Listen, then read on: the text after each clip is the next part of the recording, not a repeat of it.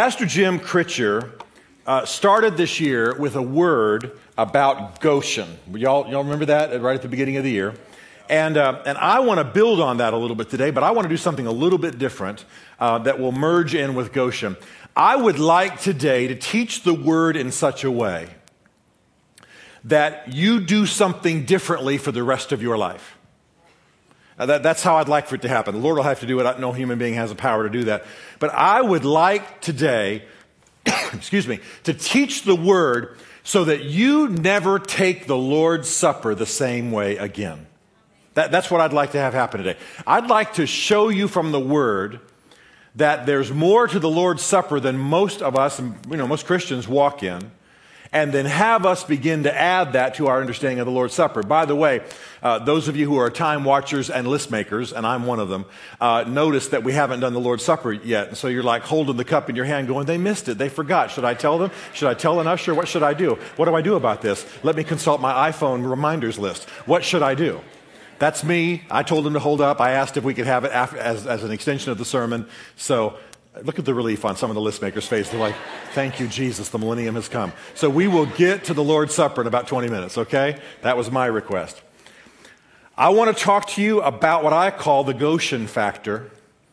And let me tell you straight up, very clearly this, this morning, is it still morning? Uh, sorry, now it's afternoon. Uh, let me tell you straight up what I want to have all of us walk in and understand uh, when I'm done here in about 20 minutes so we can go to the Lord's Supper. I want us to understand and to have established in our understanding that the Lord's Supper is a delivery system for the power of God.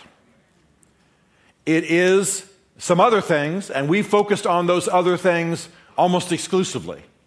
But I want to suggest, in all loving kindness, that what we have neglected is that the Lord's Supper is meant to be a delivery system into our lives for the power of God. Now, I've asked uh, that we start with this scripture. I'm going to refer to a number of scriptures, and you don't necessarily have to turn there. But here is 1 Corinthians 11 26, and I'm reading in the New International Version.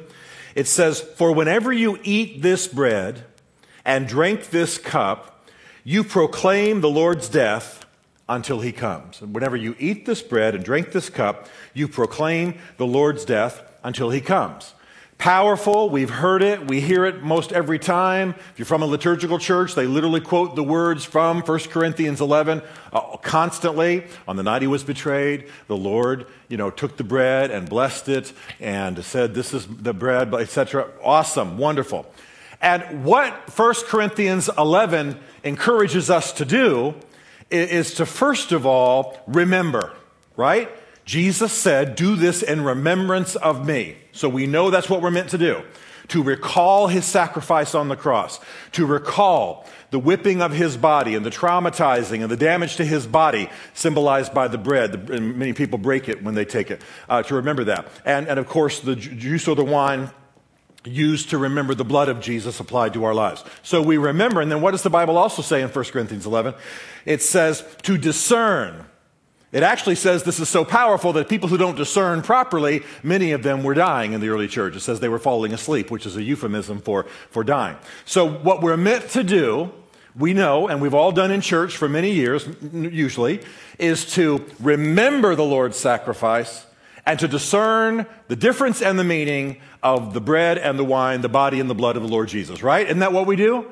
And that's fine, and I'm not chastising that, and I'm not bothered by that, and that's what we need to, to do because that's what Jesus commanded. But there is more taught in the New Testament about the Lord's Supper. And if we will bring that understanding into the new covenant, into the new, our New Testament experience of the Lord's Supper, I believe we can experience the power of God applied to our lives at the Lord's table.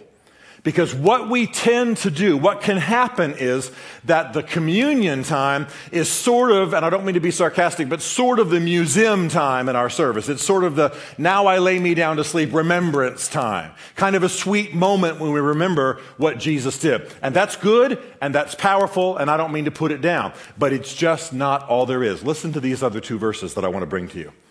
In, in, uh, the scriptures here, it says, 1 Corinthians 5 8, therefore, let us keep the festival.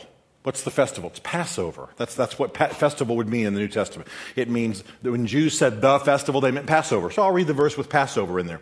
Therefore, let us keep the festival, not with the old bread, leavened with malice and wickedness, but with the unleavened bread of sincerity and truth. And the verse that comes right before that, 1 Corinthians 5 7, says this For Christ, our Passover lamb, is slain. For Christ, our Passover lamb is slain. And all of this is in a discussion about the Lord's Supper. Now, let me just take us for a moment through this. We want to remember the Lord. We want to remember his sacrifice. We want to know the body and the blood of the Lord Jesus and what they mean. But we are meant in the Lord's Supper to understand this truth that the Lord's Supper in the New Testament is also the Passover supper of the Old Testament. When you celebrate the Lord's Supper, you are celebrating the Passover in a new covenant way. And that's why the Bible says, Christ, our Passover lamb, is slain. Now, let me keep on going with this. And don't remember, you promised me double the amens. Okay, so I'm going to beat Critcher on the amen scale. All right, we got to do that. Remember the Old Testament. Joseph, one of the patriarchs, goes into Egypt as a slave and a servant, and then he shows his brilliance and magnificence, his God given brilliance, and he delivers Egypt, and Pharaoh makes him the number two guy in all of Egypt, right? You know that story, you've read it before. Then Joseph's family gets reconciled to him in a moving and amazing way. They come into Egypt. And the Pharaoh is so delighted that he gives them this land called Goshen. Okay? And at that time, it's a beautiful and preferred land. But you know the story. You know what happens. That Pharaoh dies, the Hebrews grow in number, and over the 400 years that follow, they increasingly are diminished and oppressed, and they become slaves. And the Bible has that great phrase that says, There arose a Pharaoh who knew not Joseph.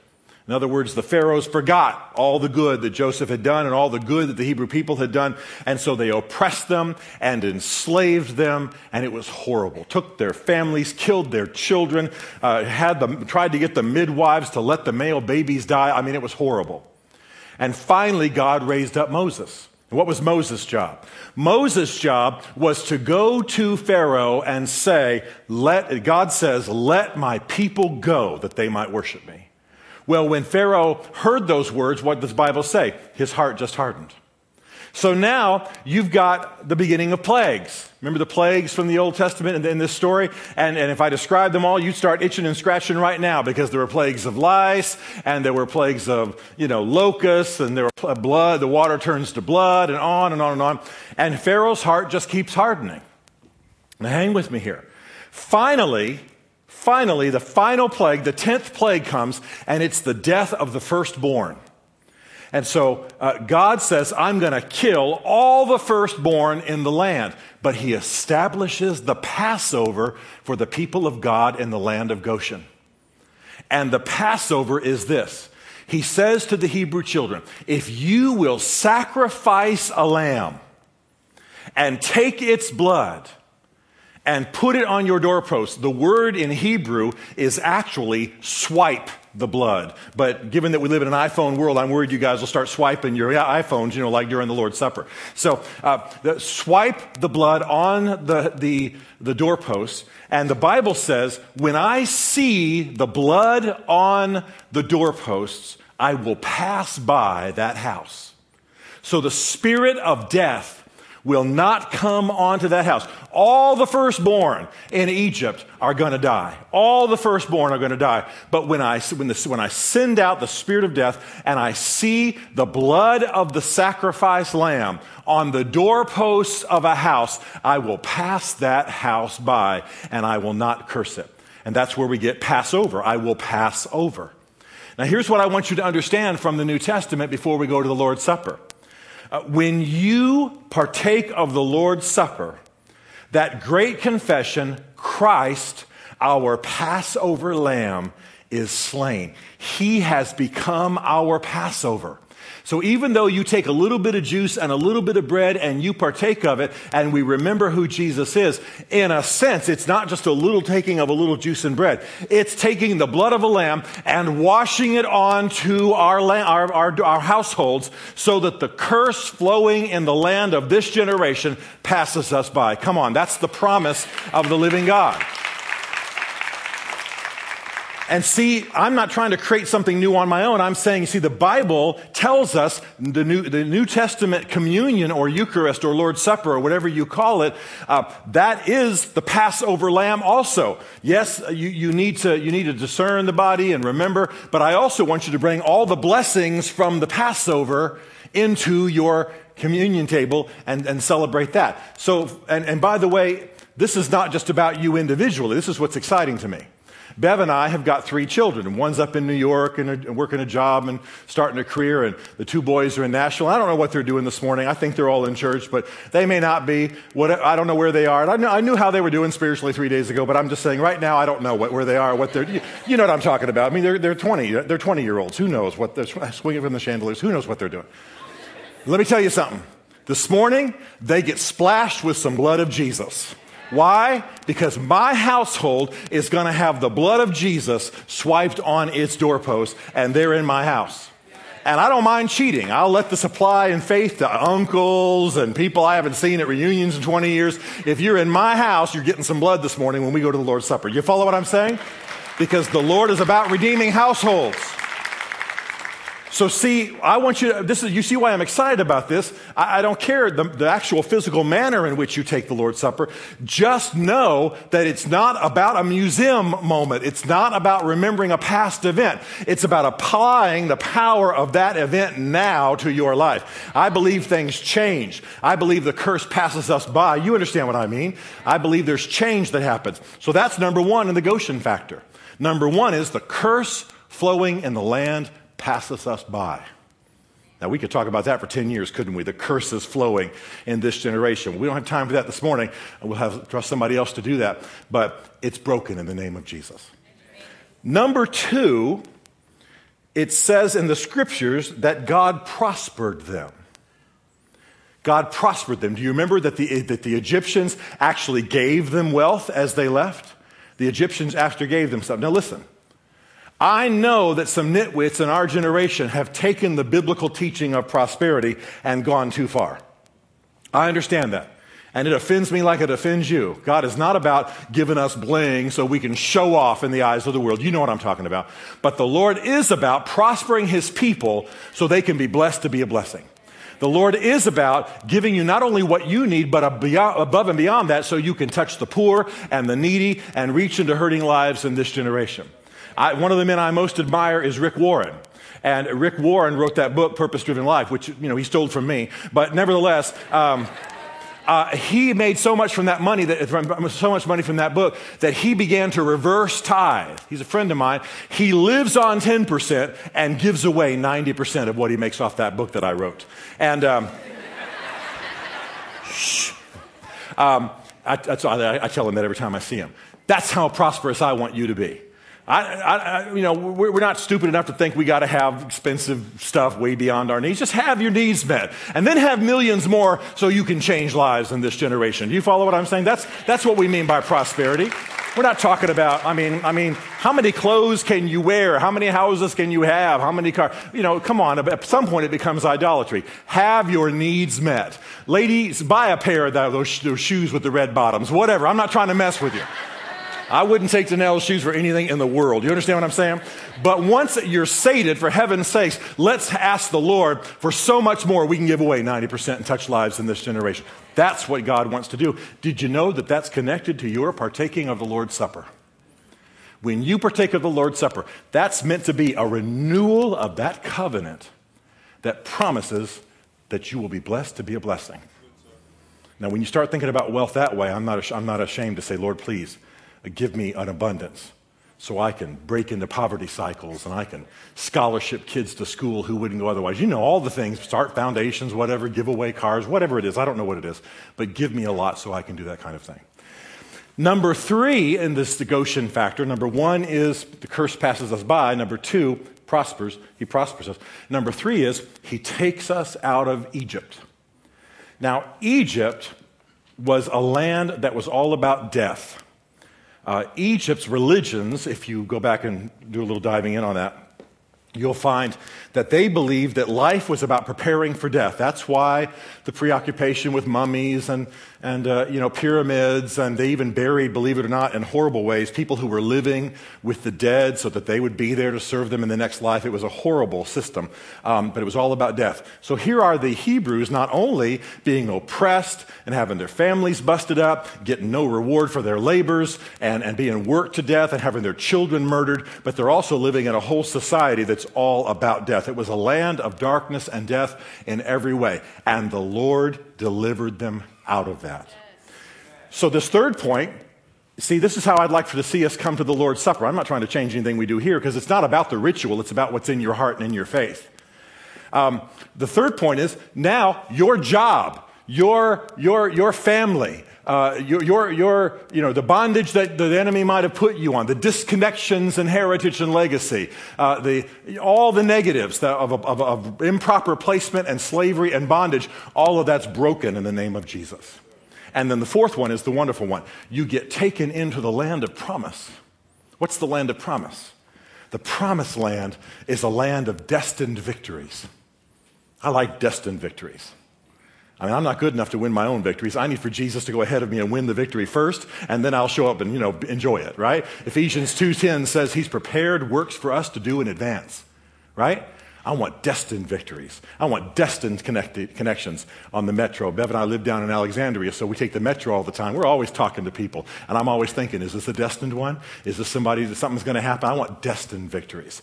I want a restoration of legacy and heritage. I don't want to be disconnected from what comes before me, not only in the family of faith, but in my own family. And I want my children connected to the purposes of God in my life. You know what I'm talking about. I want, I want the restoration of heritage and legacy. I want ownership. I want belonging. I want divine placement. I want generational purpose. I want honor. You, you, I don't mean honors like, like trophies or whatever. I just mean honor for each other.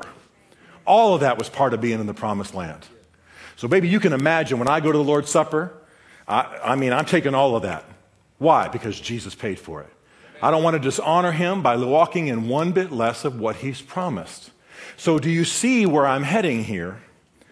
That the Lord's Supper is not to, meant to be, and I, please don't hear me being insulting, but I'm trying to make a point where we just kind of get quiet for a moment and go, Yes, I remember that day 2,000 years ago when Jesus sacrificed for us. Thank you, Lord. That was awesome. Drink, eat. I mean, I mean that is part of it, uh, just to remember it. But if all we do is remember without applying the power that was purchased for us, do you understand that we're walking in less that God provided? So it does not matter to me. Maybe you're visiting us today and you're from a Catholic church or, or Anglican church or Episcopal church and, and, and, uh, and you quietly take the Lord's Supper in your church. Fine. We're not, we don't care whether you got you know, Eric Clapton playing guitar on stage or the organist or you hum or play harmonicas. We don't care. That's not the point. The point is, in your heart and in your faith, do you know that the Lord's Supper is a moment where Christ, our Passover lamb, is slain and raised from the dead, and all the blessings of the Passover are ours? That's what I want. That's what I want. I want people in my family change without even knowing why on a Sunday morning or wherever I'm taking the Lord's Supper. Why? Because I'm, I'm splashing big buckets by faith of the blood of Jesus. You understand what I mean? That's how we change lives.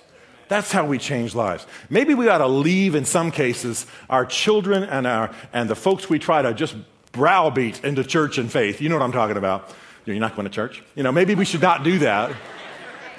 And just come here and get strong about the stuff that'll affect them covenantally. You know what I'm saying? I don't know where my knucklehead son is. He's a Christian. He's a good guy. I love him.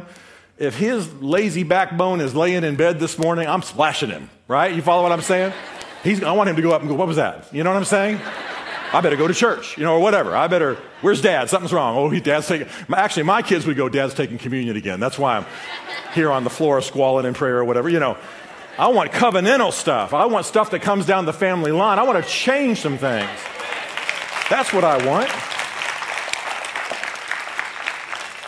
And all we're talking about is the covenant of Jesus with you that comes into application at the Lord's Supper. Now, I'm not trying to make some new religious kind of system. You don't have to take the Lord's Supper for this stuff to happen. You could have attended a conference on the restoration of heritage or something, and they teach you and you start taking hold of stuff and things start changing. It can happen a lot of ways, but what I want you to know is the Lord's Supper is where we come and we say, all of it, baby. All of it. For Christ, our Passover lamb, is slain. Now, say that those words mean something different, don't they? Jesus is our Passover lamb, and he is slain. And that's not, that, does, that shouldn't produce a, and so let's memorialize him. I mean, I, I mean, there's a solemnness to it. I don't mean to mock that because there is a respect and a solemnity.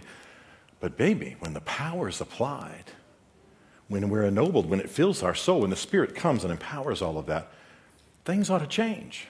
Churches are not museums. Churches are places where you experience the resurrection power of Jesus Christ. When you take this juice and this wine, I mean, this bread in your hands, and you say, Christ, our Passover lamb is slain, about 92,000 covenant promises should go boom in your life and change who you are and everybody, right? Isn't that how it ought to be? I once told a friend of mine, I'm going to call any church I start the Boom Center. Because I want stuff to boom, man. I don't want to sit around and talk about it all day. I want to experience it. You know what I mean? That's why God won't let me start a church, because I got stupid names in my brain. Would you give me my. I, I, didn't bring. Oh, I did. I did. I did. I'm sorry. I'm sorry. Thank you. Thank you. Okay. Get it in your hands. This, this one's this one's used. sorry. I got no bread. Thank you. Okay, now understand our theology here, real quick. As far as we are concerned, nothing changes about what's in your hand. Bread, bread now, it'd be bread in your mouth.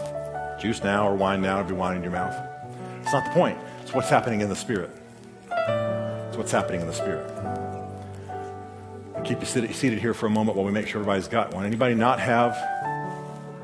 Our friend down here does not have one, gentlemen. Anybody else not have it? Just keep your hand up for me. I can't see you, but they can. We'll make sure you've got one. We don't want you going home saying, Well, I would have experienced the covenant promises of God, but the brothers couldn't get me a cup. No, we don't want that. We'll wait for a minute. We're not in a big rush.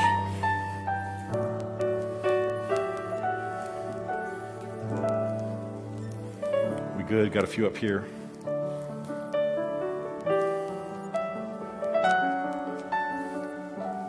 We good? Okay. Anybody? There's somebody right here in the center. I'm, I'm, pointing right there in the middle just to help. Sorry, I can't see out of that. Okay, let's stand. Let's stand. Go ahead and do that thing you got to do to get the get the bread here. Don't hurt yourself.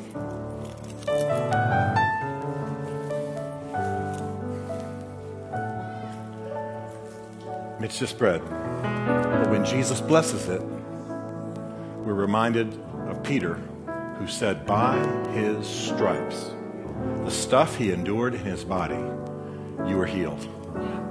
The awesome thing of the Lord's Supper is not that we make some big ritual and formality about it, but by faith, this is an application of the healing power of God into your bodies, yes, but also into your whole relational house.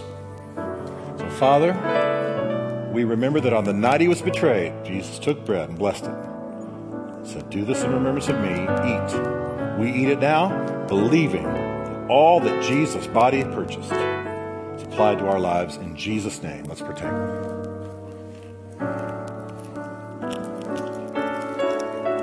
And Lord, we take this juice, we hold it up before you, and we say, ask you to bless it. We believe that this is an emblem of the blood of Jesus, that in the spirit realm and, and by faith, is the blood of Jesus being applied to our lives to cancel the power of sin. But you also teach us in the Word that Christ, our sacrifice lamb, is slain. So that all the promises of the Old Testament Passover come into the New Testament through Jesus and are celebrated in the Eucharist, the Lord's Supper, the communion. So we say now in the name of Jesus, as we drink this in a moment, by faith, we are splashing great swipes of the blood of Jesus on the doorposts of our household. Us, our spouses, our extended family in every way, protected under the blood. Bring them on their own journey to, to faith. If they're not there, bring them to you. But Lord, they're in our house. They're in our house. So the curse passes them by. Prosper us, we ask, in the way that we describe, not so we can just show off. Nobody here wants to do that, Lord, but prosper us so that we can be a blessing.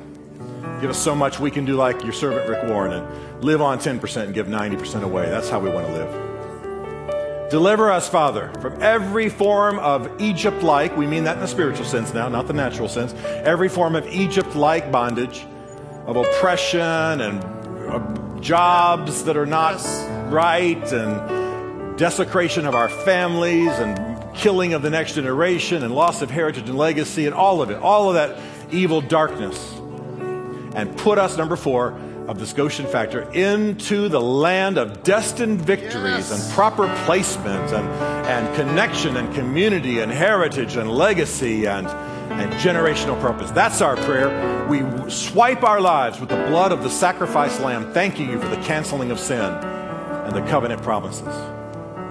Let's drink to the glory of God. Hallelujah. I think that deserves some worship. I think the Lord deserves some worship for that. Hallelujah. Glory to God. Come on, sing this with me.